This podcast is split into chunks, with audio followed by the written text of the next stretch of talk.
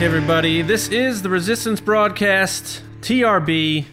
We're the podcast of StarWarsNewsNet.com. I'm John. Thank you so much for joining us today. Um, if you're new to TRB, we've know a lot of people have joined us recently. Welcome. The base is open. Tell your friends. Join us. It's always a good time. This is our Thursday show. It's our discussion show. Um, James and Lacey with me as always.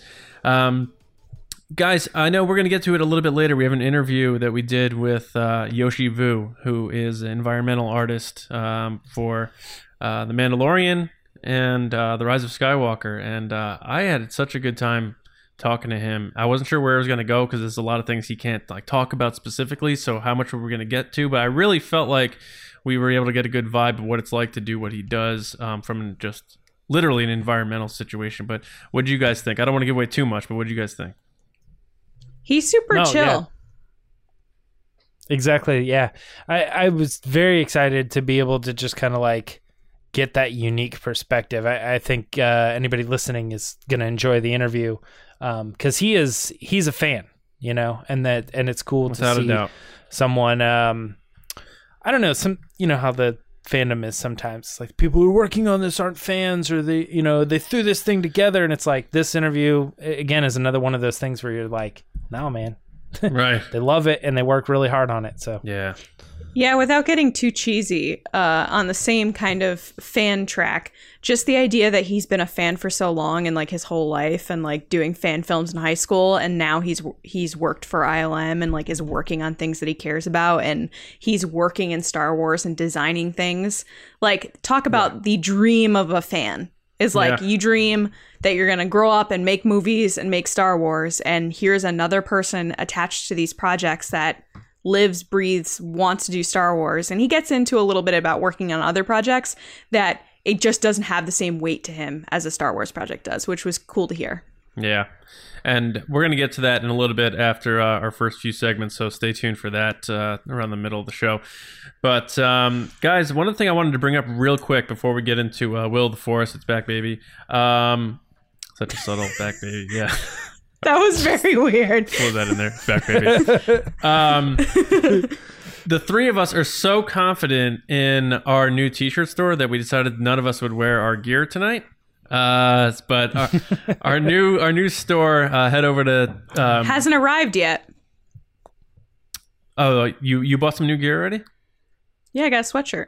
Oh, I gotta get a sweatshirt too. I was thinking about that. Even though it's about to get warmer weather-wise, still. Um, teespring.com slash stores slash resistance broadcast.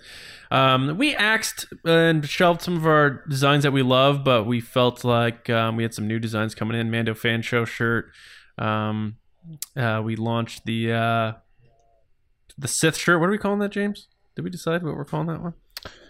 uh, one true emperor. One True Emperor is already on the site, so it's like the parallel. Rey's to the- grandpa. it's the parallel to the I am all the Jedi shirt. I am all the Sith.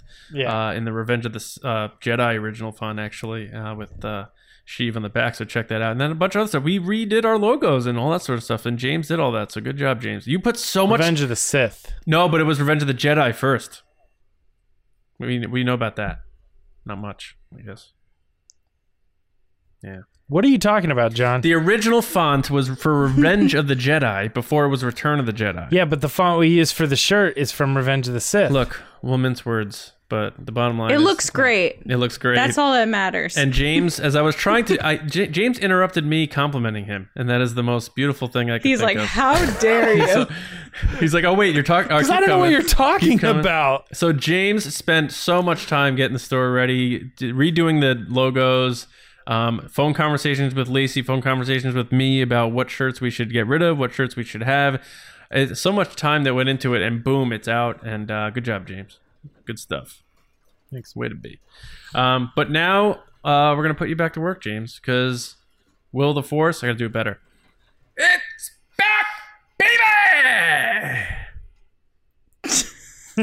Let's go, man. so weird. I fear nothing, for all this, as the Force wills it.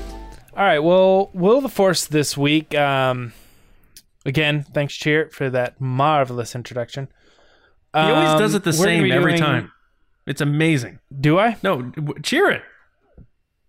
Oh yeah. He hits it You every just- time. Every Yep. time. You know what I mean? That that's a professional. That's That's, a what I'm talking about. Yeah. It's just knowing your cue, knowing when to when, when you got to deliver. And Yeah. it used to be better on film too because they knew they had to get it. But Yeah. today it's digital and you can edit.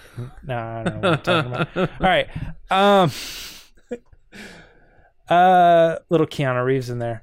Um we're going to be doing four questions today, and uh, two of those questions come from our resistance officers. One of which is Commander Polly. Commander Polly uh, answered or answered the call, I should say, and sent us in a question. Um, his question is: Will Obi Wan have a love interest in the Kenobi series? So I'm starting with John on this one. What do you think? Any chance we're going to get a love interest? No, I do. I really don't think so. Um, there may be like a dream sequence where they kind of do an Easter egg of Satine. Um, I don't even think they'll explore that very much. Uh, but it's a short series, as we understand it, unless they're going to open it up a bit more, uh, four to six episodes. And I don't think there's time for there to be some kind of love interest for Kenobi. He's already past all that. He's like jaded, like burnt, sad hermit Kenobi. Uh, we're getting into that type of Kenobi now, and I don't think that would make much sense because you're getting a lot closer to Alec Guinness Kenobi. You're, you know, ten years from that. Um, none of that makes sense to me, and I, I'd, I'd be kind of shocked if they did it because you're just adding a new element into something that you're trying to do with what works. And if you just throw a new wrench in there and hoping it works, that doesn't make a lot of sense. You already have the Kenobi going. You don't need to try to mess with it too much. Keep it to where you know it works, and it will. Um, so I, I really don't think it's going to happen. Um, that'd be weird, I think, to me. Lacey, what do you think? Any chance that we're going to get some sort of reference to his past? Um, I agree with John 100%. I don't think we're going to get anything except if it's like a flashback or something with Satine. But I don't think he's Oh, getting like a new love interest. Yeah, I, I gotta say the new love interest is like hundred percent off for me. I'd I'd be very surprised if they tried to do that. And I I think I think as much as Solo kind of successfully threw the casual audience for a loop, and they were like, "What? What is this Darth Maul? Right. You know, where's he coming from?" I really think that if you have like six episodes to tell the story, and it's kind of here, uh, and this is the mindset, I th- really feel like people would be like, "What are you telling me right now? You're telling me that he had like a girlfriend Mhm. in like another show or something?" I I feel like they would almost have to reintroduce that character, and I just I don't know that it's that it's worth it. The only I mean. I don't know. I just I don't I'm I'm with you guys and I'm sorry to say that Polly or maybe you even agree with this and you're trying to get clarification that, to your friends like see even all of them agree with me. Well, but I just don't think it's going to happen. Also, because wouldn't he have mentioned her in Revenge of the Sith, as that was much closer in timeline to when she was around than this? So even that doesn't help the argument to me if you're talking about him talking about Satine and that sort of thing. So Right. I just, yeah. Yeah, I mean I like the only thing I can think is just trying like I mean, I could force a story. Like if somebody was like, "Give me the best story that somehow involves Satine in this, or somehow how would you bring her in?" I'd be like, "Well, I could probably come up with something." But at the end of the day, I feel like that's forcing the hand of someone who's like, you know, like I want to tell a story about Obi Wan Kenobi, and they don't like they, they don't even want to get into like all the crazy details Yeah. of his of his past. You know, they just want to tell where he is right now. Um, so we're gonna move on to the next question, and it also involves um, characters showing up. Uh, the question is: even though she hadn't met Cassian yet, will Felicity Jones make an appearance as Jyn Erso in the Cassian Andor series? So this one's bouncing back at you, Lacey. Um, not so much Jyn Erso the character, but will Felicity Jones be portraying that character in the show? No, because they haven't met yet. I don't know where this question's coming from, I guess. even though they haven't met, Right is there, there any chance that Felicity Jones could be in the show? So, say for instance, you cut away to Saw Gerrera. I meant Is there any like chance that- background. No, I don't think so. No. Okay. Nope, they're not pulling her in. No. John, what do you think? Yes. I do. really? I do. I do. Um, Interesting. She had a clause in her contract for another option, so they can option her in, and she has to do it for one thing. That's what we talked about about the Ahsoka thing. You, they take care of themselves and lock these people in. Um, and also Felicity Jones, I believe she is from the UK, and they're they're going to be filming there in Pinewood. yes, she's British. Yeah, but I'm saying she could just pop right over and like film a scene like Mando style. How they're bringing all these people in. Hey, you want to be in Mando? All right. And she, it would make sense if they want to do that Enfys Nest, Saw Gerrera flashback leading up to why we're meeting Cassian or something like that. It doesn't mean she has to cross paths with him, uh, like George Lucas did horribly with a lot of characters in the prequels. That drives me absolutely insane. Um, but if you're doing a, a series of like you know upwards of five hours about this uh, era, you can dunk away for a little while and, and see what's going on, and uh, it would make a lot of sense for me to, for her to pop back in, uh, even for just maybe a few minutes. Um, so I think yeah, I think she will.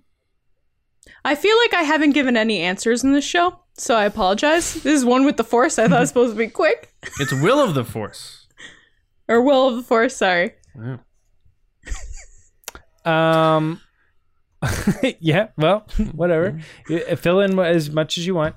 Um, for me personally, I I, I hear that, John, but I, I don't think she's gonna be in the show. Come on. Um, Yes. I think- Welcome.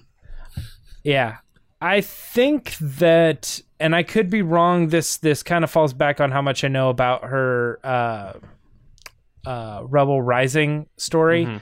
but I, I really don't know that she was doing anything five years prior to this. I think this is when she had been moved away from Saw and doesn't have anything to do with the rebellion. And this was her lay low. And then in Rogue One, she gets yanked back into it. And she's like, I don't want to be a part of this. So at this point, uh, I think that she is adding nothing to the story. She's stealing fruit from a vendor on some backwater planet. She's Liana Hallik at this point, is what you're trying to say. I th- yeah, that's a good point. Yeah, I think she's kind of doing the Cara Dune thing. Like I, I was part of it, now I'm not, Yeah. and then we get to see how Cara Dune gets pulled in. But this is the period of time where she's not doing anything, and that's part of the story. That's kind of the That You know, bums me like, out, but all right. James does said my sense. answer better yeah yeah. than me. Um, I uh, want to move on to the next one though. Uh, resistance officer submission coming from David Hornack, and he wants to know: In Mando season two, will Tiny, aka Baby Yoda, reveal he was more mature and not the baby he was portrayed or portrayed himself to be in season one? John, do you think that he's smarter than he lets on? I do. I do. I think uh, he's going to be a little chatty uh, in season two. I think we're to hear him talk a bit, and that's to be the new wave of toys, the talking baby Yoda. And we're to get his name, and he's to say, No, my name is not the child. I am Dennis, or whatever. But I think uh, I think he will be smarter. He's 50. Uh, and Yoda started training Jedi at 90 to 100. I think he's pretty smart, and the way he's able to understand situations and, and use the Force. So I think yes, I think he was maybe being a little coy to try to feel people out um, and play possum. But I think uh, we're going to be in for a bit of a surprise in season two. Lacey, are you in agreement with John? Mm, so here's why this is a little tricky to me. I think that Here's he, the thing.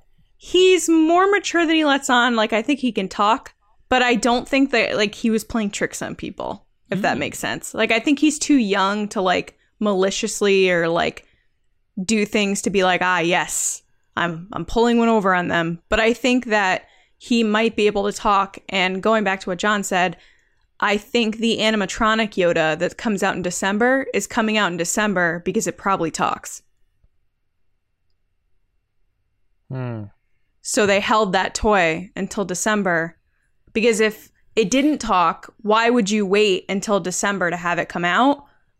And I know it's like obviously toy makers are like Christmas, but it I mean the one that's out now doesn't talk and it sold like hotcakes. So why wouldn't you put it out now if it doesn't? Favreau's like, I don't care about Black Friday. You're protecting this secret. I mean, he did Yeah. it for the first season, so Right. maybe it talks because all we've seen so far with the animatronic one is it being presented Yeah. Like at Toy Fair or on GMA, and it mm. just makes cooing noises, but it might be able to talk by the time it comes out. So mm. I think, yes, it's more mature than we think it is, but I don't think it's like, I'll get them. Oh, I didn't mean it like that. I meant it that. I'm not he- saying you did. I'm just saying I think people have said that in the past. Oh, okay. Uh, as like, oh, I think he is way more mature than he thinks, and he knows what's going on, and he's playing baby. And I was like, I don't know if that's the case. Yeah. Hmm. I I don't know. I I could see that being the case, but I still think it's just it's that's Baby Yoda at the age she's at. You know, and I I don't think there's going to be any sort of um as Lacey was saying like pull over um or playing possum as John was saying. I I actually I don't know. I almost tend to more believe that they could play with the idea of what training Jedi at 90 even meant. Um if i don't know. I, I think if the thing talks I, I think that's such a weird thing to just be like oh oh you know like what what are you doing? Just don't talk. Like why why is it cooing and stuff like i think that's where it's at.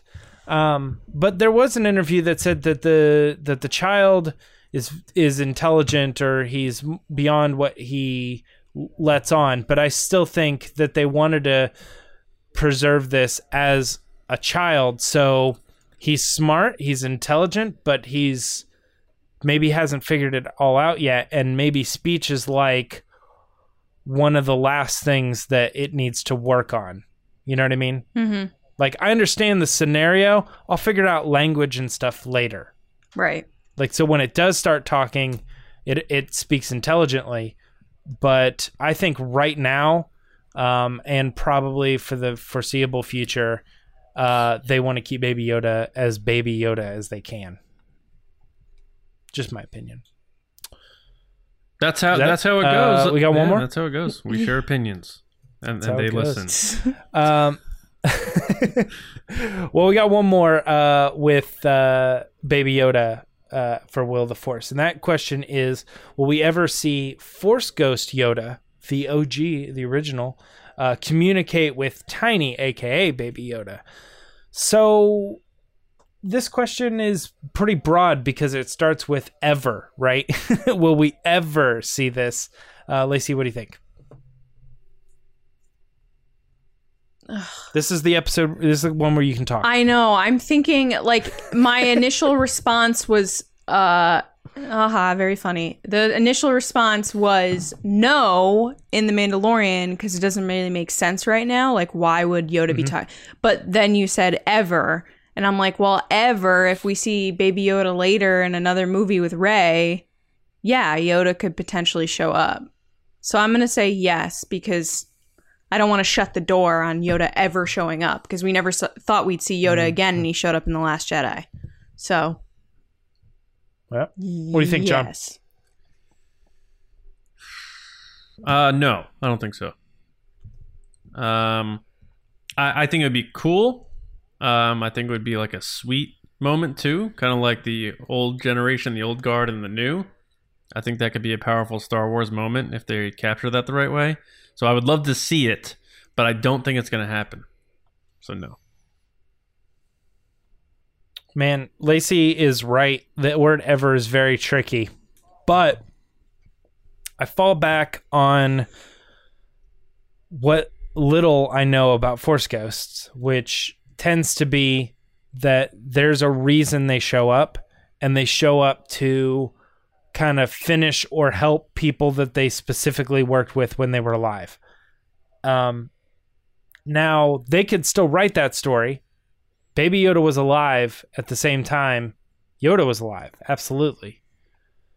Um, but it hasn't been told yet. So I'm assuming that they haven't met. And assuming that they haven't met, they would have no reason to communicate through the cosmic force. That's it. Yeah. Sweet. That's my take. So I'm gonna go with no. Real, real quick, ha- have people already like discussed like whether that could be the child of Yoda? Has that been like beaten to death by people? We haven't really talked about that because Yeah. we brushed it aside. I think, right? Well, if I remember correctly, when we first were introduced to Baby Yoda, the first thing was, hmm, Yeah. well, we only know Yeah. of two other Right. of this species. One was male, one was female. Mhm. They clearly knew each other. Which we They still don't know what each it other. is. Yeah. Yeah.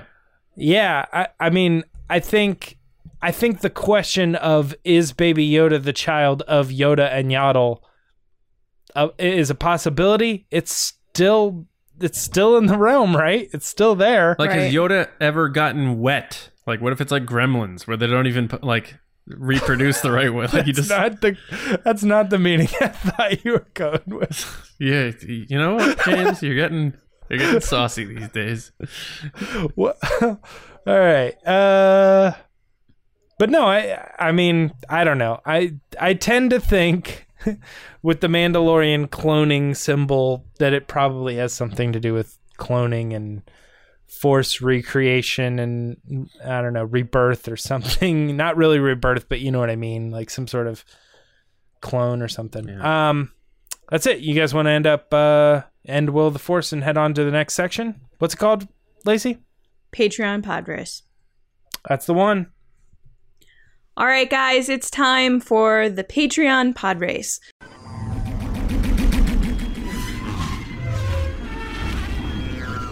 So there are a lot of different ways that you can support us. You can like this video, content, uh, comment, subscribe, etc. You can also follow us on Twitter at rbatswnn, um, or you could support us on Patreon at patreon.com slash resistance broadcast. Uh, there's all different tiers um, and different types of access and content that you can be a part of. And our top tiers, our generals, uh, get to be a part of the show. So, first of all, before we kick this off, I want to thank our generals um, Carmelo, Andrew Staley, Jeremy Myers, Neil Shaw, David Probus, John Reese, Micah Harrison, Tampa Movie Guy, Michael Gaines, Jetta Rosewater, and Val Trichkoff. So, thank you guys. Thank you so much. Thank you. Um, Yes. so, Patreon Pod Race is where we give one general each week a chance to be a part of the show and they answer a question that we give to them, and they have 60 seconds or less to answer. So, this week we have General David Probus, who's General Graybeard, part of the Beard Squadron, as you'll soon find out. um, and we asked him, What is your favorite special effects sequence in all of Star Wars? And bonus, since you're a big quote guy, what is your favorite Star Wars quote? So, David, take it away. Ow. oh, hey, y'all, what's up? General Graybeard here, just doing a little uh, shaving. Be careful when you're shaving with Vader's saber. Burns a little hot. Kind of like Vader did on uh, Mustafar, but uh, you know how that is. Anyway, um, so my favorite uh, special effects sequence in Star Wars has to be the Vader scene at Rogue One.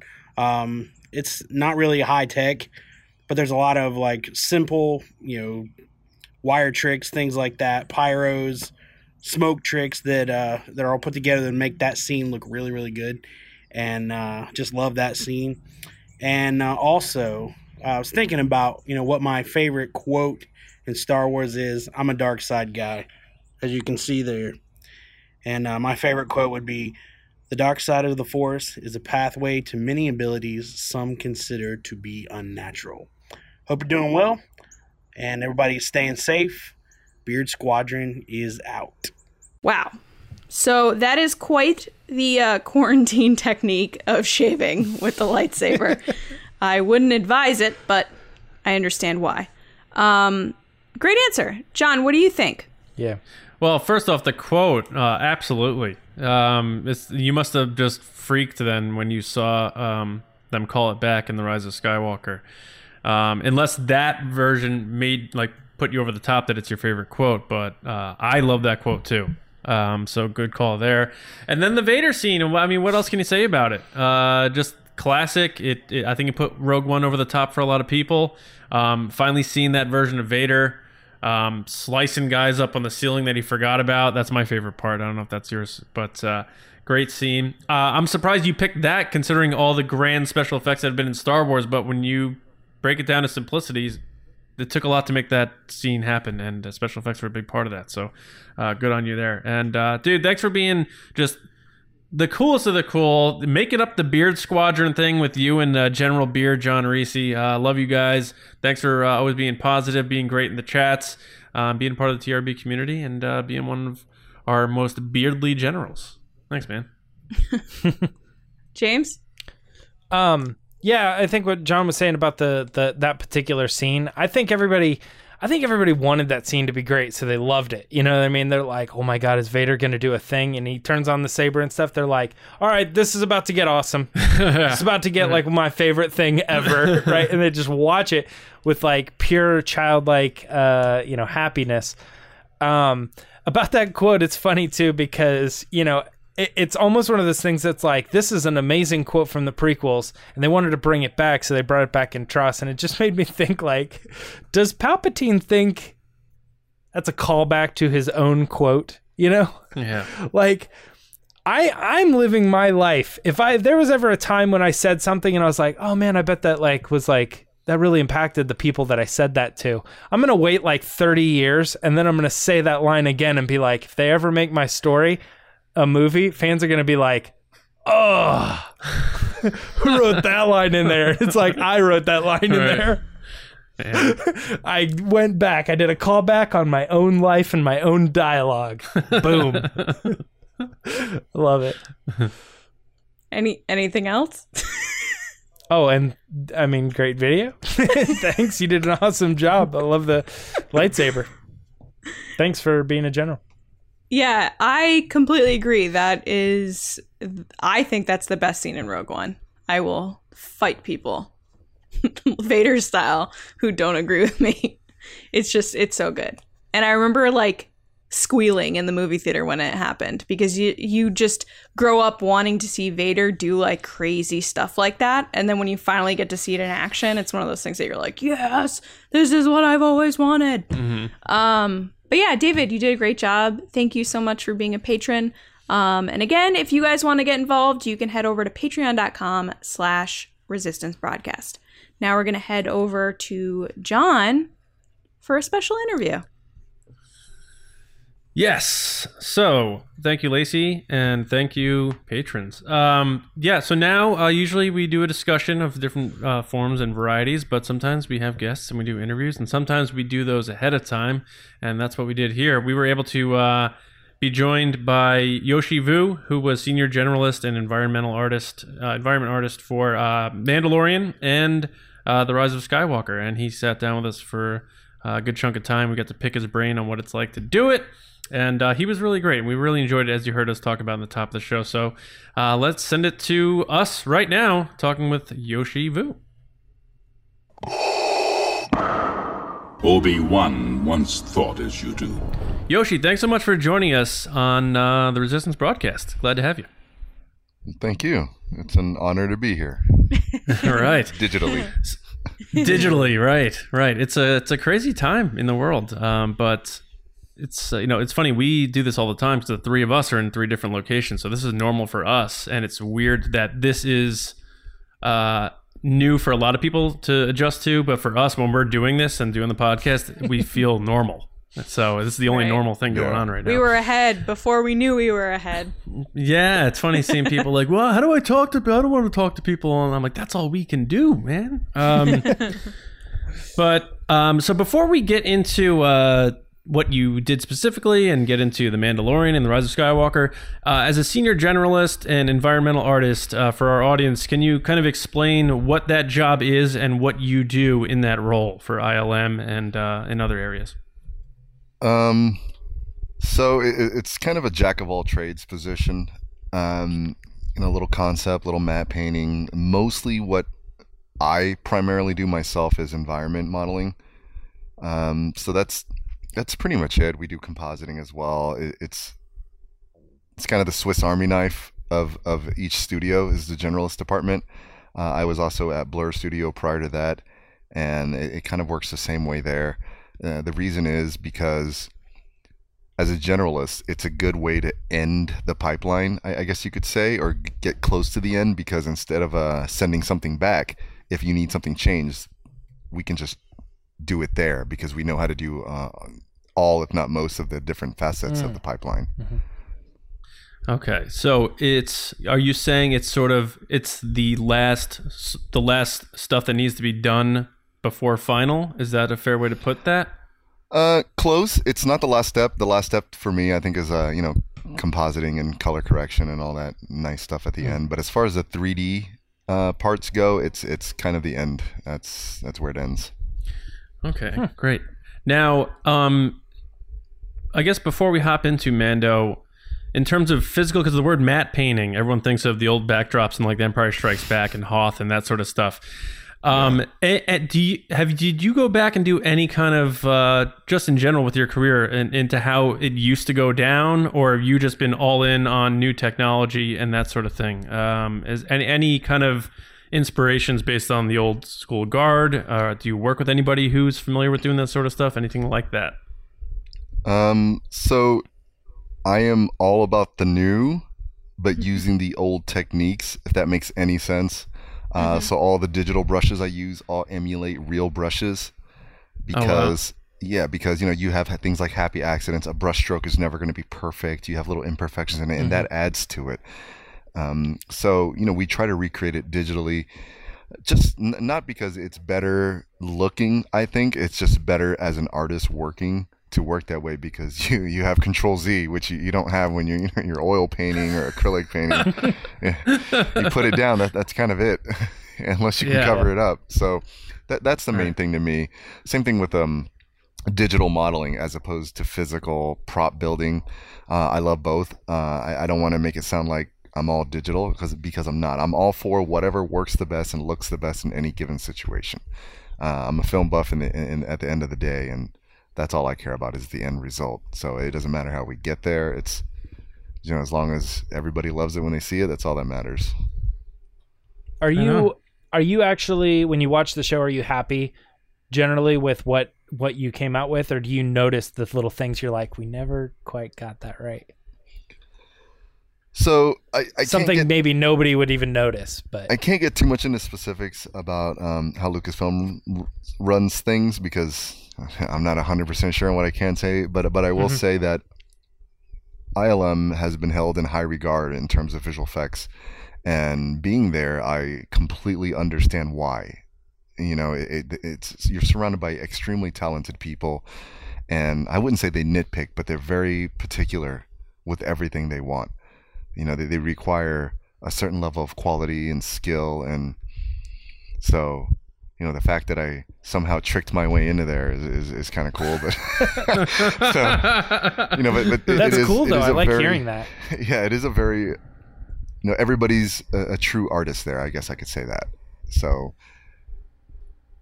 i can't think of anything specifically that it was like oh man we, we couldn't finish that because i'm sure as well as you could probably assume with something like star wars you don't want to you don't want to cut any corners Right. No, right. yeah, Right. yeah.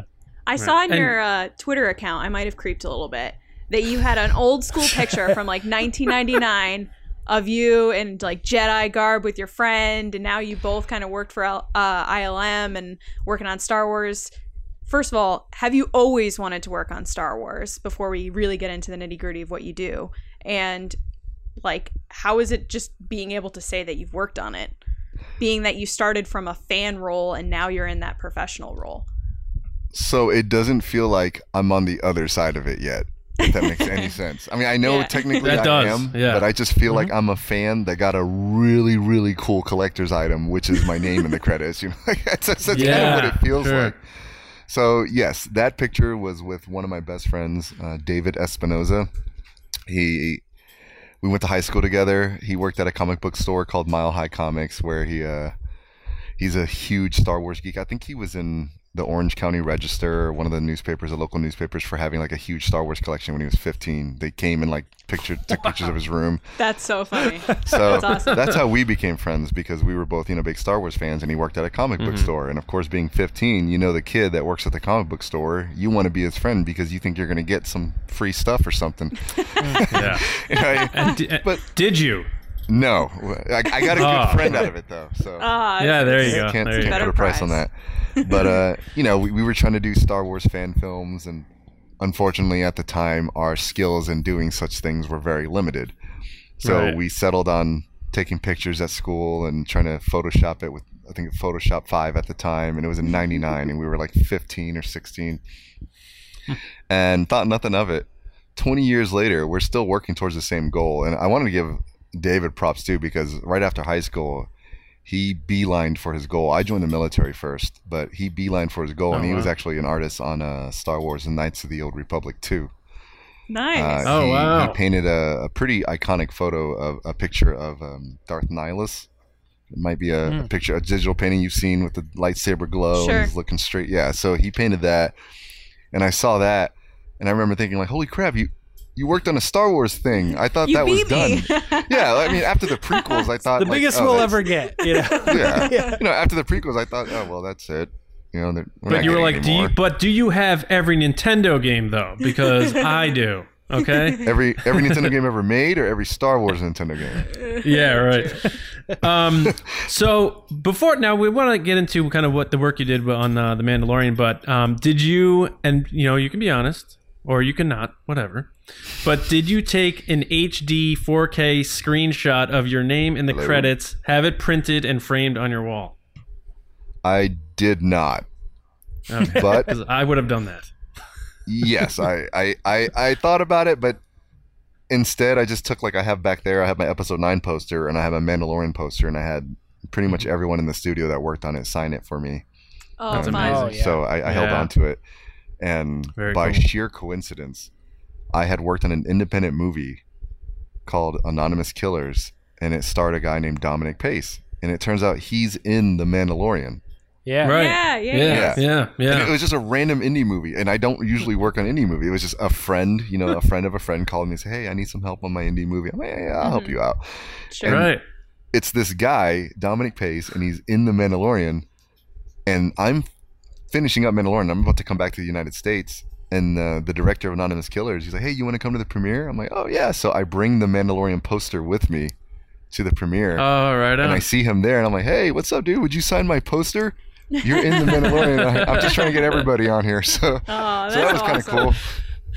Uh, yeah, I I saw him in L.A. Um, when I'm trying to think. So we went out for the Rise of Skywalker, I think, and I saw him on the street just walking around, and I was with somebody else, and they kind of stopped and started chatting, and he gave us these little um, uh, like five by sevens with his character on it and signed it for my son. So I have that upstairs. Uh, which my son's only one, so he doesn't appreciate it yet, but one day I'm sure he'll appreciate it. Um, but uh, speaking of speaking of Mando, let's kind of get into it. So you worked on uh, one chapter, and it was uh, Sanctuary, uh, the one with the village, and and and that, Uh, you're gonna hate that me. I don't right? know the name off the top of my head. It's the fourth episode. Yeah. So whichever that Yeah, I one think it is. was. I think it was Sanctuary. I think that's what it was called. Yeah. yeah, it Um, was uh, the ATST attack scene. That was one of them. Okay. So why don't you just get into the work you did on it and um, whatever you can divulge about the process and and uh, what you brought to the table for that uh, episode. So for that particular sequence, I was an environment artist uh, and a generalist. So I was kind of helping out with uh, making the environments, you know, the little little huts and stuff. Uh, I did this the sequence where uh, Cara Dune, played by the awesome Gina Carano, who I think is just gorgeous, but she pops out and you know shoots, and that's I, I made that little environment. Um, but there's also a scene where the Mando is looking out a window and he takes off his helmet, but you don't really see it. You know, it's like out of frame. He's Yeah. eating. Mhm. So Yeah. when he looks out the window there, um, I, I did that environment, which is, you know, part matte painting, part CG. So That's really cool. I'm gonna go back and watch rewatch all this stuff. just- I got her now. now. I got it now. So I, I'm thinking about like you're saying the what is it? Control Z is that the move? go back? yeah. yes, it is. Because you said you dropped the line "happy happy mistakes" or "happy accidents." That made me think of Bob Ross, right? And I'm just Yeah. thinking like, though, like you said, those things didn't exist. So when you uh, kind of like go for it, are you because the technology's there? It must be a different world where you can really take some risks, knowing you could just bop back out. Where back in the day, they're like, ah, we have to scrap this whole thing and do it again. So, do you feel because of the technologies there, you can take more risks, which lead to a better product in the end? Absolutely. You can you can work in layers and sections. Uh, for example, I mean this is theoretic. Let's say I paint a scene or a background and I paint like um I I don't know a wrecked AT-AT back there, and you know I, I go oh you know what I I need that thing closer. Instead of having to repaint it, you can just grab it, scale it up, you know, and there you go. Oh man. So, you know, working like that, you can go, "Oh, I'm putting a bundle of trees here. Ah, I don't like that. Let me move that over here." You know, whereas before that that's that's kind of it. You, oh well, start over. Mm-hmm. All right. So it, that that is Wow. a huge plus on the process, and it definitely allows you to look at things differently because you can quickly look dev. I guess you could say you can quickly go, uh, "How does this look?" Nah, nah, nah, I don't like it. How does this look? Okay, that that looks better, maybe. And that's also how. And this is not, you know, a lot of things I'm telling you is not specific to Lucasfilm so much as just Sure. uh, major studios in general. But uh, my supervisor works that way when he looks at my. Uh, most of my supervisors, anyway, everywhere, everywhere I've been, they'll look at something you did and they'll paint over. Hey, add a little more light here. You know, this could be a little piece over here. Maybe add something Mhm. to obstruct the view here that looks interesting. Things like that that really give you a sense of direction in uh, Right. what you're doing. I, I have a question. You mentioned your supervisor. Uh, what, how, like, how the charts do you go with people you you work with? Like, for instance, Bryce Dallas Howard was the uh, director on that episode. Do you have any interactions with her, or or how far up the chain do you go? Um, I was in Singapore, so I, I basically just sat at a desk. I, just, I don't I don't go on set. You know, it's not it's not as glamorous Yeah. as as it, as it seems. I don't I don't get to hang out with all the actors and stuff. That's why mm-hmm. Sure. that's why I have to go to conventions just like everybody else to get autographs. yeah, right. Is it is it a thing though where you'll get because my understanding is that directors get kind of like final approval on what gets made. So do you get feedback from the director's offices at least saying like they didn't like that, you need to change this? Is there any like you say Uh, it's towards the end of the process, but is there any like Yeah, I pushback mean, like you- ah we need yeah. yeah, I mean, you guys know how it goes, right? I mean, it doesn't matter how far along in a in a film or TV show you are. Sometimes you know, changes happen until the end. It, it is what it is. I mean, Mhm. hell, I think I was working on Green Lantern up until a week before release, which is just ridiculous. But Right. Right. um, we do get notes from up top, and you know sometimes you do have to start things over. It, it is what it is, you know. right. so Right. uh, you you try to fight it if you can. Sure. yeah. You know, you, you Yeah. I, I I don't want to say fight it. You try to make um, a legitimate argument to keep your artwork certain times or, certain ways, and sometimes you win, sometimes you don't. Yep. You know, uh, but certain directors and clients and supervisors are, are more easygoing than others. Some have a very clear vision of what they want. Others are more like, oh, do your thing. You know, make it look cool. Yeah. Right. Is it is it a situation for you personally in your mind, like going into project knowing like, oh well, you know, Bryce Dallas Howard is directing this episode I'm working on. This is her first directing job, so I'm not going to worry about pushback here. I'm just going to do what I got to do, and it's going to be good to go. Or are you thinking like this is Disney Star Wars and this is Jon Favreau's thing? Is it is it ever in your mind on who's pulling the strings, or is it just the same process for you no matter what job you're on? Uh, for me, it's the same process. It's it's always I just you know buckle down and do the best that I can do and put in hundred percent. You know that, that's it's kind of par for the course. I, I feel like that's how it should be. You know, especially, but but that's not to say that when working on something you enjoy, it, there's not a little extra um, incentive or you know motivation. I guess you could say Sure. I get that. uh, like, you know, like a lot of other things. For example, I, I worked on Marvel properties as well, and while I did, you know, enjoy comic books and cartoons as a kid, and I grew watched the X Men cartoons growing up, I was not as big into it. So Mhm. And uh, I just want to clarify this wasn't while I was at Lucasfilm, but at another studio. You know, there's certain things I did for uh, certain Marvel properties where me not being as familiar with it, I just I just kind of made it up. You know, I was like, oh, what is this supposed to look like? I, I don't know. Just, you know, but with something like Star Wars, I would never. I would never Right. just make something up like that. No way, you can't do that. Right. Like you will get eaten Right. alive. I would have Right. eaten the people alive as a fan Yeah. watching. Like, no, that's Right. not right. You know? Respect, So, respect. so yeah. you know, it- it's all about going into the archives and pulling out the original matte paintings and looking at them carefully. Like, you know, like okay, I have to find out what made this unique, what made it special, what's iconic about it, and how do I um, pay tribute to this in the best way That is possible while still completing my cool. job, you know, and portraying a different story. So you worked on The Mandalorian and The Rise of Skywalker. What- Yes. Was the process different from TV to movie for Star Wars, or was it very similar? Uh, it's it's more or less the same. Uh, with with, I, I guess it would be pretty obvious. Normally, uh, having me having worked on both television and film prior, Sure. Uh, usually the process for TV, it's I would say it's several milestones behind movies. If that makes any Mm. sense. Basically, Right. in a movie, when you bring a shot into dailies, it's like, oh, tweak this, okay, tweak that, okay, and we'll keep doing it until it looks perfect. Whereas in TV show, we might only do half that process. It's like, uh, good enough. Is it because of time compared to It's the movie? time, like the movie, you have more time. Yes, you know they have the budget for it. I mean, if you're going to pay an artist ten days to work on something versus three, you're going to get the results accordingly. Got it. Right, right, right. You know, it is what it is. Right. But working on Mandalorian, I got to say, it was a little different. They, they, uh, you saw. I mean, you watched it, right? It's it looks Yeah, great. Yeah, oh, Some high quality Yeah. work. Haven't Yeah. caught it yet. No, I'm just. Yeah, right. Yeah, right. I was about to say. So, um, we you know we want to shift to what you were doing for the Rise of Skywalker, but I think the three of us would like to know, um, keeping secrets of stuff has to be like torture for you internally, even though you do it because you're a professional. But you know, the Baby Yoda thing was kept under wraps by everybody. Everyone was kind of surprised by that. Even the biggest leakers in, around didn't really pick up on that one. So, was knowing that like I'm on the inside, I know everything, and you all don't, or was it like, oh my god, just don't talk in your sleep type of situation for you? It is terrible as a fan. I gotta tell you, you go in and a everything's not everything, but you go in a things are spoiled, Yeah. taken out of context and out of order.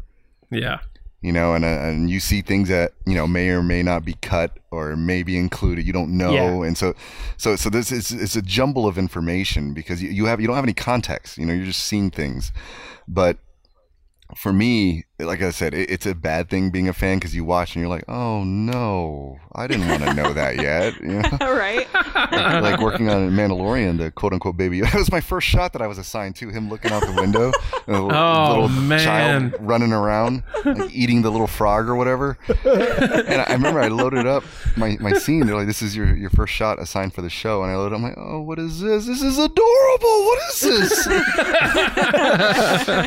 and I look over at my friend David, and he leans over. He goes, "What do you see?" Oh, what is that? and then the first thing we looked at each other and said was, "Everybody's gonna want one. Like Yeah. everybody." It's like, how do you know? Because I want one now, and it's not even yeah, done. right. right. um, so so you didn't. So it's not a thing where you're aware of all that's going on before you get the visuals. It's just kind of like boom. There's your there's your shot that you're working on today. Uh, yes and no. I'm sure I could access, Yeah. you know, everything if I wanted to, but I, I never tried. I don't want to. I don't want to read anything. I don't want to, you know, Sure, sure. Mm. like Sure. just, Because just you're a fan too. You want to experience Yeah, it for what you can without obviously all the other stuff. yeah, hundred percent. It's So- such a weird so And then I got the experience. I got the like, Empire tattoo. Oh, yeah. you're legit. um, Nice. yeah, I was gonna And say now, it's such now a, that uh, I wanted to add to the tattoo. Now that I've worked on episode nine, I, I told my wife I wanted to add on top of it in uh, Aurebesh, do or do not. yeah, So yeah. Nice. like, hey, Absolutely. did it, did it. um the the the world that you know when you see something that is kind of like a spoiler but you have no context for the spoiler it's like we all watched that first episode having no clue that baby yoda was coming but you watch the episode and go i have no clue or like you're starting to piece together maybe that's who they're talking about you know? You you have this unique uh vision of the things that you work on and i think that's really awesome. Like it's still it's Yeah. not necessarily spoiled like aspects of it are spoiled but you get uh, a a a watching for the first time that nobody else gets you know? That's cool Yeah, that's true. That's that's an interesting way to look at it. Kind of like the little symbols they show you at the beginning of Ozark episodes, I guess. Oh yeah, I, ne- I Oh, never what figure those that? out. I gotta by the figure way. that out. Yeah, Yeah. like I- I oh, a stopped band aid, a bicycle. What? I have no idea what's happening on Ozark. um, all right, so episode nine. Um, you obviously being a Star Wars fan, this is the end of the Skywalker saga. So maybe you had a little of those anxieties going in, like I don't want to know what's going on here.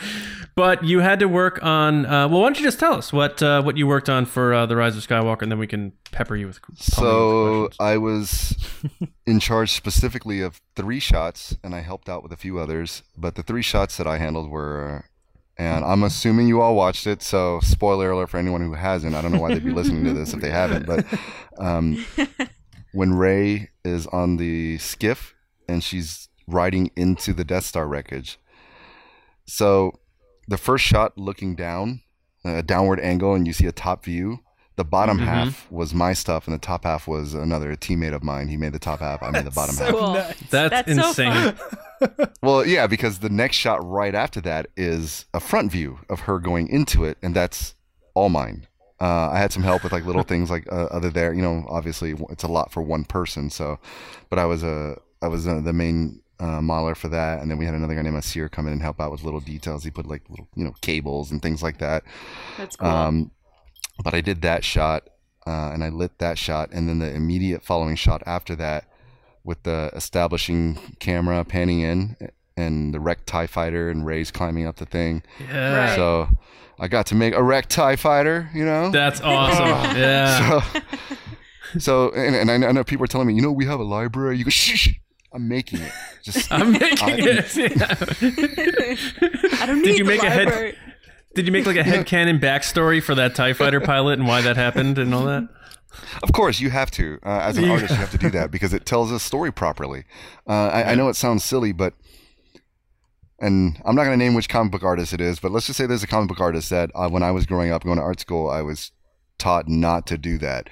It's like, oh, th- this character, they have all these pouches on them and armor. Like, why do they have all those pouches? What purposes? What purpose does it serve?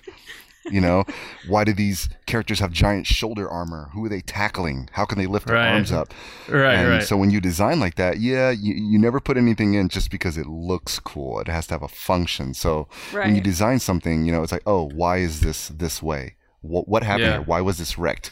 And in my head, I'm thinking like, oh, maybe when the Death Star exploded, this Tie Fighter came off the hangar, um, the hanger and the piece came with it, and maybe it hit a side before it rolled into this spot, and that's why the wing is this way. You know, you think that. about that, and then you pull out all the old um, you know Star Wars cross sections books, and you're like, oh, there's there's cooling tubes inside the uh, inside the heat exchangers on the side of the Tie Fighter. They look like they're made of copper, and blah blah blah, and you figure out how all of it works. Because if it's busted open, I guarantee you someone's gonna notice and be like, "Well, you know, in episode blah blah, you know, like right, right. data fans. I mean, I, I'm a fan. Don't get me wrong, but there are Right. some You're over there people that can like, just- I got this. I'm gonna do yeah, this. Yeah, I gotta like. There's, there's fans that you know what I'm talking. about. They recite things down to the detail, but on the technical manual, page 37, article two. I'm like, how, how do you know this? Like, So so actually it's kind of funny because that you're saying that because I was thinking that when you say I got to design a TIE fighter. My question is how much do you know about that type of detail and did you in this case kind of create a new TIE fighter? No, or no, did you this just say like no, it's exactly verbatim this other TIE fighter? no, no, no. There, there's there's there's no redesigning. That is the Death Star two, and the Tie mm-hmm. Fighters in there belong in Return of the Jedi, and that's Yeah. to me that's period. There's no greater Yeah. exclamation. Like you're not changing that. That's like that's like messing with the the, the, the Bible or something. I don't know. Right, I right. think I think where that question comes from is the whole like those TIE fighters didn't have hyperdrive, you know, they weren't able to to go into light speed. And then in this movie you have Kylo Kylo Ren, or you should say Ben Solo at this point, does get to Exegol using you know hyperspace travel and stuff. So people were like, those Tie Fighters. That and then they're trying to explain that. How did that? How did these ones? So I start thinking there are other types of Tie Fighters on the Death Star that we've never seen before. And then you say I got to design a, and I'm like. Ooh, I'm kind of interested in that, but you're saying yeah, I don't want to say design that, so the much one as I make, designed is you as know, put classic as it gets. So Right, remember that guy you mentioned that would like ask you questions about if that Tie Fighter was that Tie Fighter on page thirty-seven. James right is here. that. James is the guy. Yeah. I mean, Um, all right. it was good enough that people around us would have to ask generally not everybody there are plenty of star wars fans there but some to greater extents than others right. and some of them would, would have to ask me and my friend david like oh does this look like it would fit into that universe and i'm like ah no that's that's not right you know like, Right.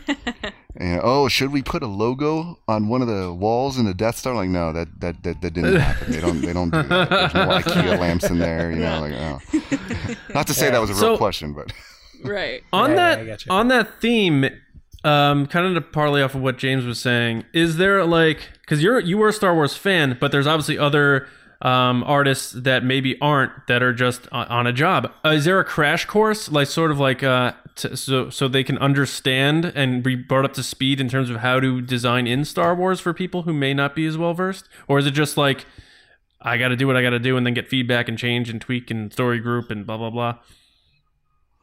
Um, that's kind of a tough one to answer because I didn't.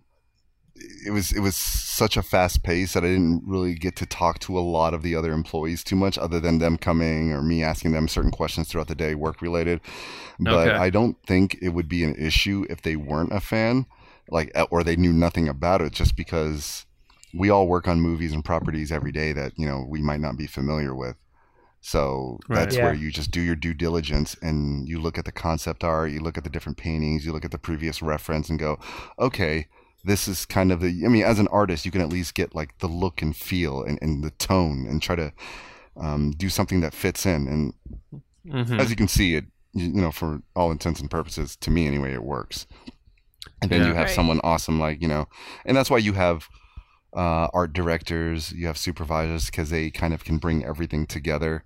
So they can go to the different artists and say, hey, you know, go check out what this guy's doing, or send him your uh, lighting file that you're using the light so he can match and you know Sure. and give her your ship and blah blah blah so there's someone actually coordinating and making sure everyone's on the same page and that's just uh, most films in general like you know you would have a continuity supervisor things like that right so yeah i mean my That's dream a- right now thing. is go ahead No, I was gonna say it's another thing people always point out is continuity issues. That's like a big thing with fans, especially now when you could stop every frame. It's crazy. Yeah, it, it's tough too because, like I said, a lot of things it's impossible to to figure out because maybe the way they filmed it, the sets were rotated in the middle of shooting, so it, the, the the blueprints wouldn't actually line up that way, things Mhm. like that. You know, so that's why uh, if you see the making of it, the the making of Rise of Skywalker, you'll see they talk about having to lay out the Death Star wreckage because Right. We they had to to build it and then break is. it. Yeah.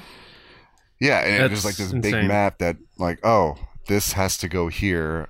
Which part am I making? Oh, this is over here from this angle. Um, oh, you should see that piece in the background. Hey, I need your piece. Like, you know, that goes in here. So, you know, we, we try to do our due diligence and get everything accurate and correct for you lovely people. Which Well, we That's awesome. yeah we appreciate that. Now, um, a question I have in terms of the environment, uh, the working environment, because you seem to be like the way you're referring to your friends who's working on this, or my buddy worked on this. I worked on the bottom half. He worked on the top half. Is there ever? Is it like a like almost like a like cowboy mentality, or is it very strict and like very professional? Is it is it a mixture of both? And is there any competition? Like, dude, I crushed you on that shot. Like my half's better than your half. Like, is there any anything to keep it loose and light? Like, give us the vibe of what it's like doing the work. So everybody's very supportive. Most industries I go to, everybody's very supportive because we help each other out. Uh, nobody's going to know everything. And guaranteed at some point throughout the day or your career, you're going to need help or a question from someone else, or they're going to have a solution that you don't have. So, generally speaking, everybody's very friendly with each other. Now, in terms of how we split the workload, there's different tiers, you know, junior artists, mid tier, senior. Uh, the junior artists, they are generally the guys that do like rocks, asteroids, debris. You know, like oh, I finished building this entire uh, battle sequence for this movie or TV show. Here, go in and set dress and decorate with digital, you know, rubble and stuff like that. You know, because Right, right. you know, the, the more skilled and experienced you are, they need you taking care of the bigger pieces. The Sure. mid tier guys, the, the mid level artists, they generally you can assign them bigger tasks and just tell them what to do and give them some directions. Senior level, which I was at, is for me super fun because that's when you actually have um, creative input to a certain extent. You can make you can make Wow. I don't want to say executive decisions, but you can make decisions. Like if I decide to change the design layout, I can. I can change the lighting. I can change certain things if I think it works better. Now, granted, that still has to go up the pipeline and get approved. Right. But if it's genuinely a good idea, they'll some most of the time they'll go with it. Like, oh, you know, I like that. That looks good. Let's let's run it up. Let's uh-huh. let's see what you know. Let's let's see what the client thinks. And you know, and it's one of those things where the first time you hear like, oh, let's see what JJ thinks, you're like, like Oh man. Yeah. Yeah, and then you get something back. Look like, oh, familiar, loves it. buddy? oh, there you go. Right There You it know, is. Like, like imagine That- it, it. It doesn't feel. that real, to me even being answers there. the question that I was asking earlier. Like, where what's where's the where's the you hear feedback from? I'm like, Right. then it goes all the way to the top, in my opinion. Like, we'll we'll send it over, see what JJ thinks, and it's like, yeah, that's just awesome. I, I got to try to find a way to like scam myself into meeting him. Just be like, hey, uh, maybe you can come to my desk and, and show me. Yeah. I mean, right. Right. Yeah. Right. I can't read. Right. Emails don't work. He's got to come here. Right. Right. Right. Get him on the first flight over? to Singapore. no, Yeah. no. right. Were you in Singapore to do the work for the Rise of Skywalker too? Or was that just Mandalorian? I was there for uh, Rise of Skywalker. Mandalorian, I jumped over to help out with a few sequences, uh, but I was Oh, not okay. primarily assigned to it. But when they asked me if I could help, I mean, the chance to add another Star Wars property onto your resume, I mean, who's going to say no, right? Right. Yeah. nah, I'm good. Right. nah. It's Nah. so how how close to when the movie came out were you doing work for for Nine? Um, I don't know if I can answer that. So That's fine. That's fine. not- I'm That's not It's like 100% came out on a. Friday, uh, Tuesday. Yeah. yeah. so an hour before showtime. Uh, Yeah. Thursday at 11:30 p.m. right, yeah, right, right. Let me just touch up that wing, and uh, we'll send you on your way. I think the- uh, the no, worst- cool. the worst thing for me was one TV show. I think it was like Blacklist Redemption, maybe. I, I don't remember the show, but I, I was working on one episode. Um, I was there until I think like 1 a.m. and then it aired that same day at 6 p.m. Holy so cow! that, How did that's that? why that's yeah that's why I was there till 1 a.m. because it was like though this airs tomorrow you cannot go home until this is done Oh like there's God. no way around this like we don't have a plan B this is it Is that the James Spader show? Is that what you're talking about? I think so. And it was something simple too. It was something like um a building, like it was a CG building in the background. With, Yeah. like- because you know they're standing in front of like a bank, I think, and it's supposed to be something else. So I had to make like a little building, and it was like, no, no, no, no. The the, the logo's a little further down. It's it's more it's more reflective. It's like, God, Holy geez, like, cow. little things here and there. Have you have you ever added something Star Wars to a to another show? Like you're like, oh, I'll put a poster in there or something. Uh, I would love to, but no, I, I can't. Just curious. Yeah, So I mean, s- I've, I've added little Easter eggs to things here and there, but it, it, it's generally things that only I would know about, or I'd have to point it out. right. Gotcha. That's cool. Yeah. So, seeing that you kind of work in a collaborative thing and you say that you find inspiration from other people, are there any projects that you've seen that you haven't worked on that you're like, man, that is an amazing example of visual effects, like recently in the past year? Uh, Blade Runner twenty forty nine. James loves Yes. that oh, movie. James loves that. Yes. movie. Um, it was uh, I think it was Masterpiece. MPC, M- Moving Picture Company. They did the digital double for Rachel, which was outstanding. Yeah. Oh, that was crazy. It was outstanding. Um, digital doubles can work. Uh, the problem is it is such a heavy amount of work. It is so much work to get it looking good.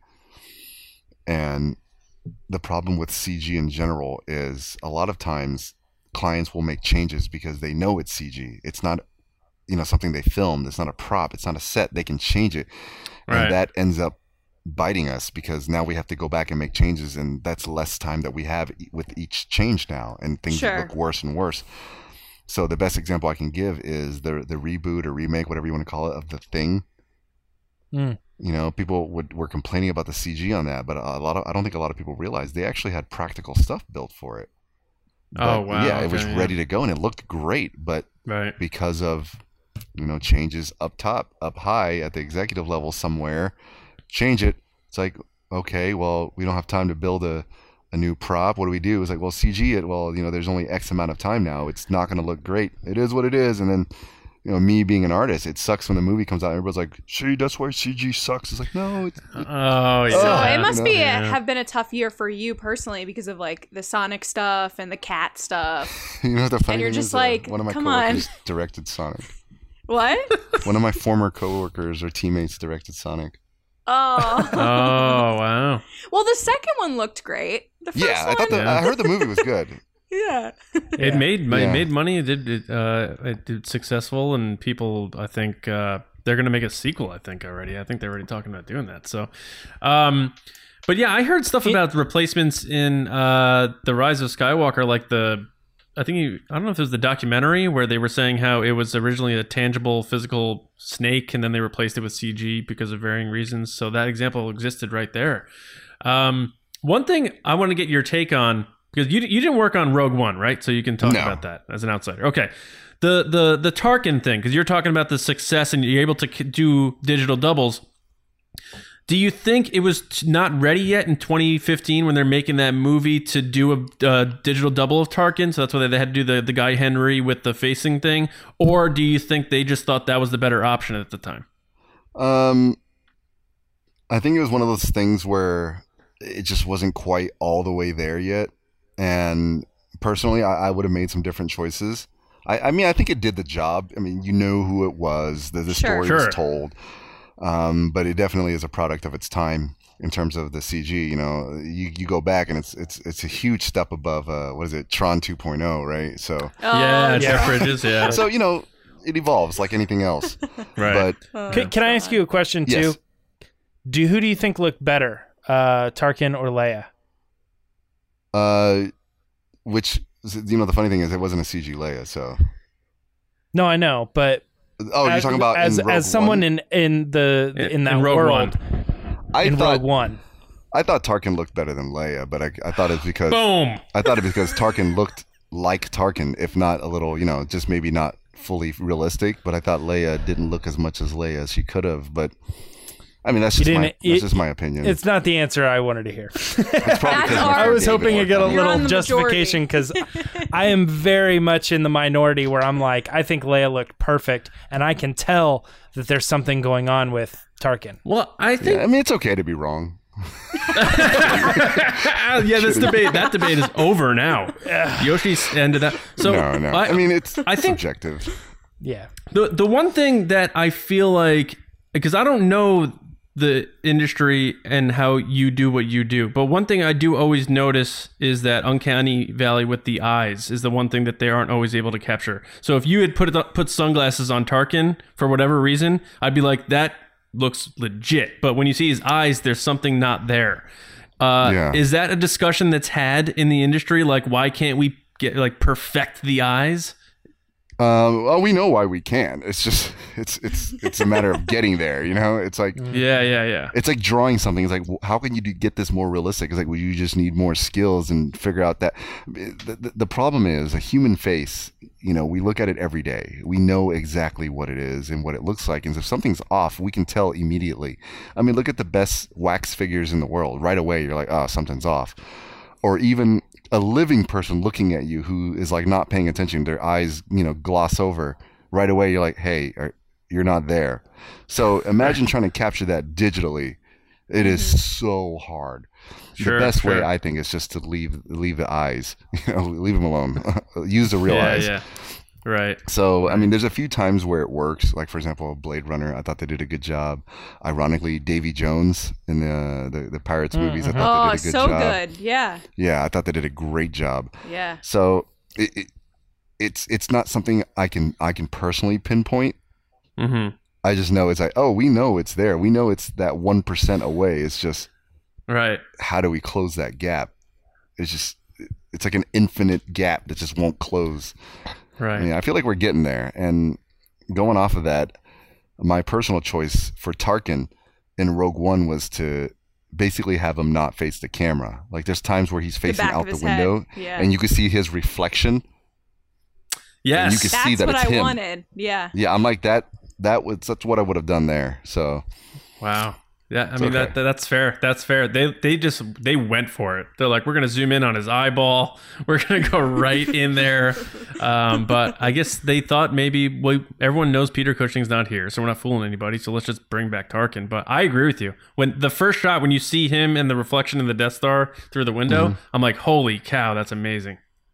I thought too the Leia one s- specifically like where he hands her the thing. They could have ended it with him handing it to her with her back facing the camera, and I would have been Yeah. like, "Cool, I know that's Yeah. Leia. It's clearly Leia." And it was when they came around and she said something that I was like, "Oh, oh, that that's Yeah. not Leia." But it's okay James though. like- it's it's fine. I just hey, you know, stuff uh, happens. What, what can you Stuff do, right? happens. Yeah. Um, So how'd you all feel right, well- about um, young Luke and Leia in Rise of Skywalker? Oh, I loved it. I thought I- Mark Hamill looked scene. great. Yeah, and I thought I Leia thought- looked good too, yeah. but I feel like Mark looked a little bit better. But I think it's because Leia was moving, whereas Mark was just kind of sitting. Yeah. Yeah. Well, I, I think it's also uh, they they chose like um the Return of the Jedi Leia. She's like a little thinner, so I think she's not as instantly recognizable. Right. That's fair. Yeah, that's fair. What did you think of it?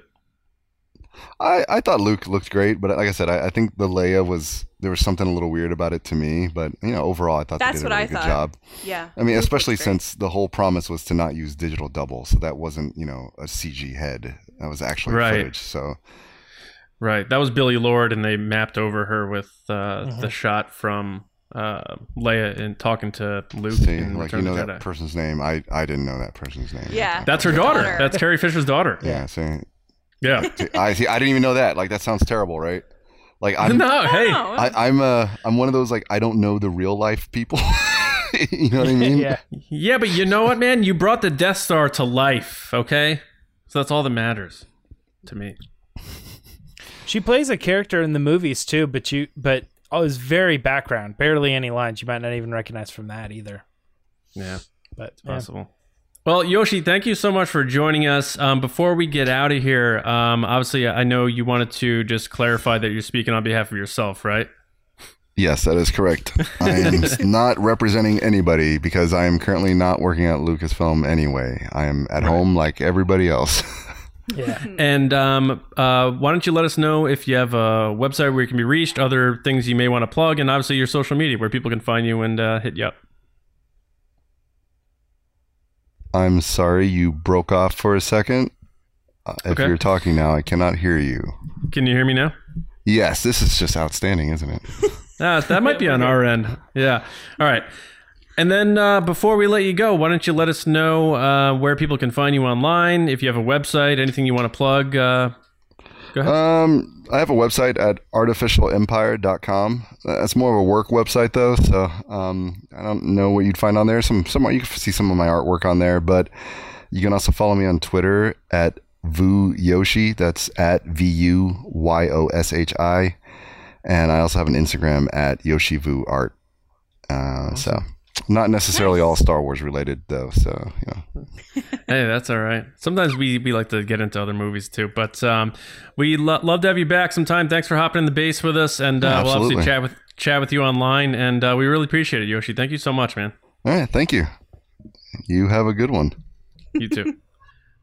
So there you have it, guys. I hope you guys really enjoyed that interview. Uh, we had an absolute blast, um, guys. I know you know we talked about it at the top of the show. It was it was awesome speaking with Yoshi. Um, any final thoughts uh, before we move on here? He was just awesome. Yeah. I'd love to have him back. Yeah, me too. Um, and he actually, you know, said he would love to play some games in the future. So who knows? we- Maybe we can get him on here and do little quote games, or who knows. But uh, it's always good, uh, from my opinion, to remind fans, uh, us included, especially, that so many people go into working on these things, and it's not just a blanket. Ah, it's Disney, or ah, it's this. It's like that's like James. You said this guy's a fan, and he put his heart right into creating those environments for us. Uh, and I just think that was great. So thank you again, Yoshi. Uh, hit him up online and all that stuff, and uh, hopefully we'll see him around. But right now, it's time to hear from you guys, and we're gonna send it to Lacey uh, for resistance transmission. So Lacey, what's uh, what's the deal this week?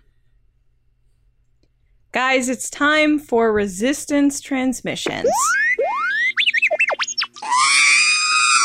So, the way that this works is every week, John puts up a crazy, wacky situation, and you guys give your answers. So, I've never read this scenario or what's going on. I don't know your answers, and I read them live, and we see what happens. So, the scenario is the manager at Tosche Station had a set of power converters on hold for someone named Luke, but he never showed up.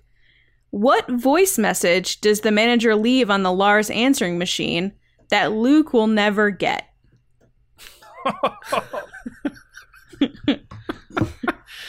You can only imagine what they got into here. Oh, here we go. All right. First up is Mello at a Gray Jedi who said, Luke, how are you? We have those power converters that you ordered the other day. Just FYI, if you do not pick them up in one rotation, I have to put them back on the shelves. Also, you looked great with that hat. Take care, Camie. By the way, Nice. what is that smell coming from your farm? Oh my god! So he hits us with the deleted scene reference Mm-hmm. and the decaying bodies reference. Decay. Oh, I thought it was mildew because he's a moisture farmer. No one's been attending to the. Oh, oh, like a mossy I- type of. I think he meant burning corpses. Oh, jeez. What was the What was the line that you used last week where the person they commented with it and said it would be a good band name? Was it Rotting Corpses or something like that? barbecue corpses, I think, or something. Barbecued corpses. yeah. Carcasses. Corpses. Oh, oh yeah. Yeah, maybe. One of those. Yeah.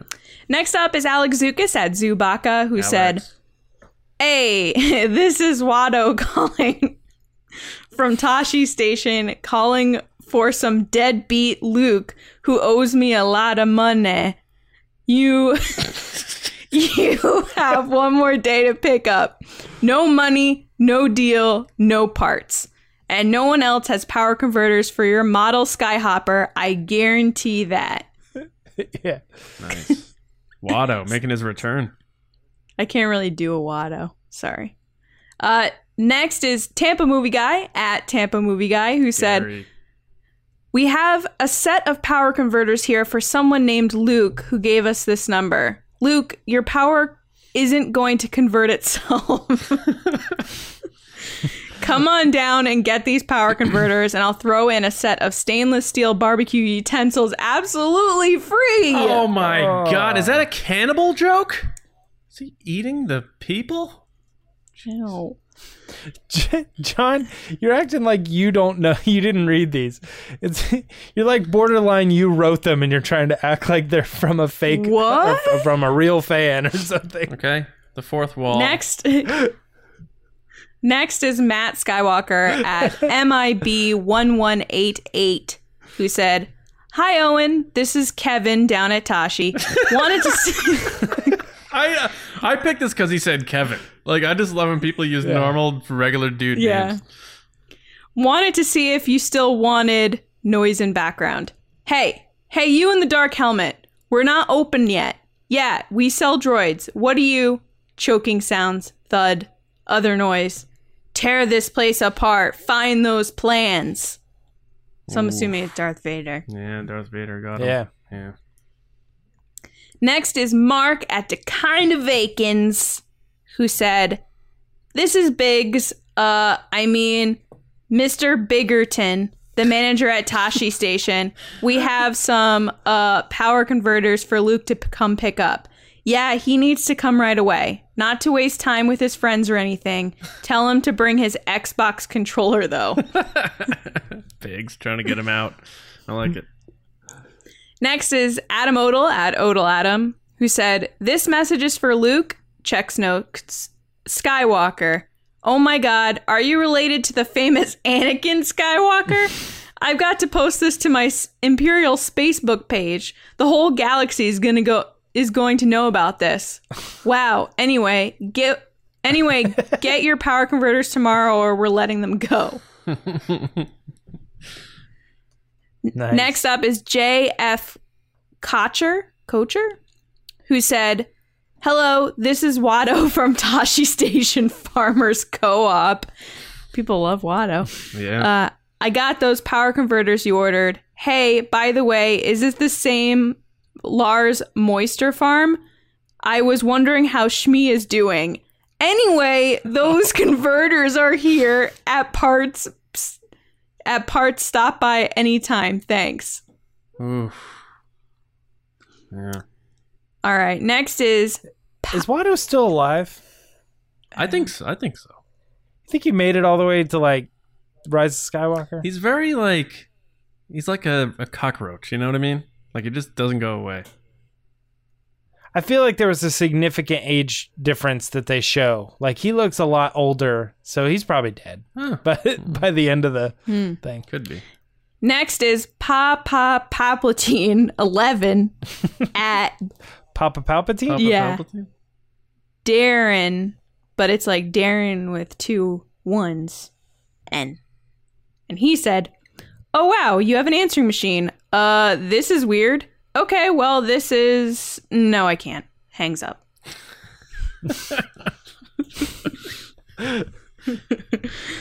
and last but not least is Demon Cobra at Daddy X Dagger.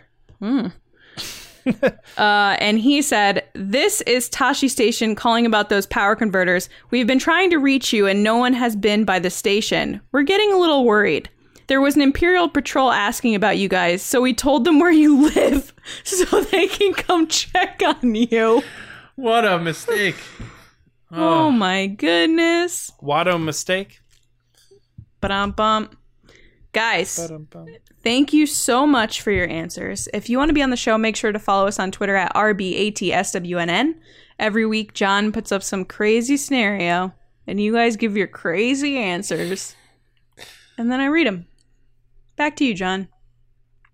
Guys, thank you so much for listening and watching, being a part of the Resistance. We hope you enjoyed the interview with Yoshi Vu and the rest of our show. Make sure you do subscribe to the podcast. You can do that on Apple Podcasts, SoundCloud, Spotify, or if you're watching on YouTube, uh, share it with a friend. Uh, we are growing, um, and a lot of that has to do with you spreading the word and sharing with people. So don't take that for granted. We really uh, need you to let other Star Wars fans know about us, and because that's how people find out. Because a lot of people don't listen to podcasts, let alone Star Wars podcasts. So spread the word and bring your friends in, because it's always fun when you have other friends to talk about TRB with.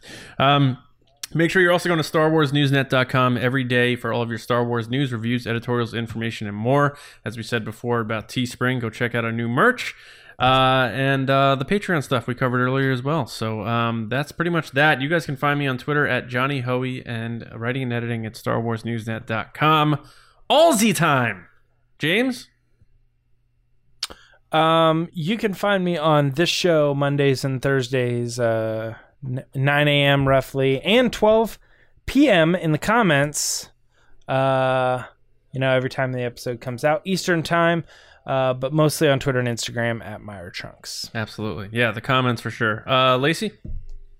People can find me on Twitter and Instagram at Lacey Gillerin, loving Star Wars, and also starting tomorrow, returning on the Mando Fan Show. Oh, yeah. on YouTube. Boom. Yeah. I host that. I should have remembered that. It's okay. I host it now. Oh, you're taking that over too now? Just kidding. Look at me. Look at me. yeah, right. I'm the captain now. Yeah. I am the captain. Um, yeah, so tomorrow evening we will be posting the return of the Mando fan show where we're going to be talking about the first two episodes of the um I believe they call it Disney Galleries, uh, but it's the documentary about the making of the Mandalorian, um, which is going to be talking about some pretty cool stuff. So we hope you uh, join us, and we'll see you then. Uh, and of course, we hope you enjoy your weekends too. And we'll be back with another episode of the Resistance broadcast on Monday morning. So until next time, we'll see you around, kids. Bye.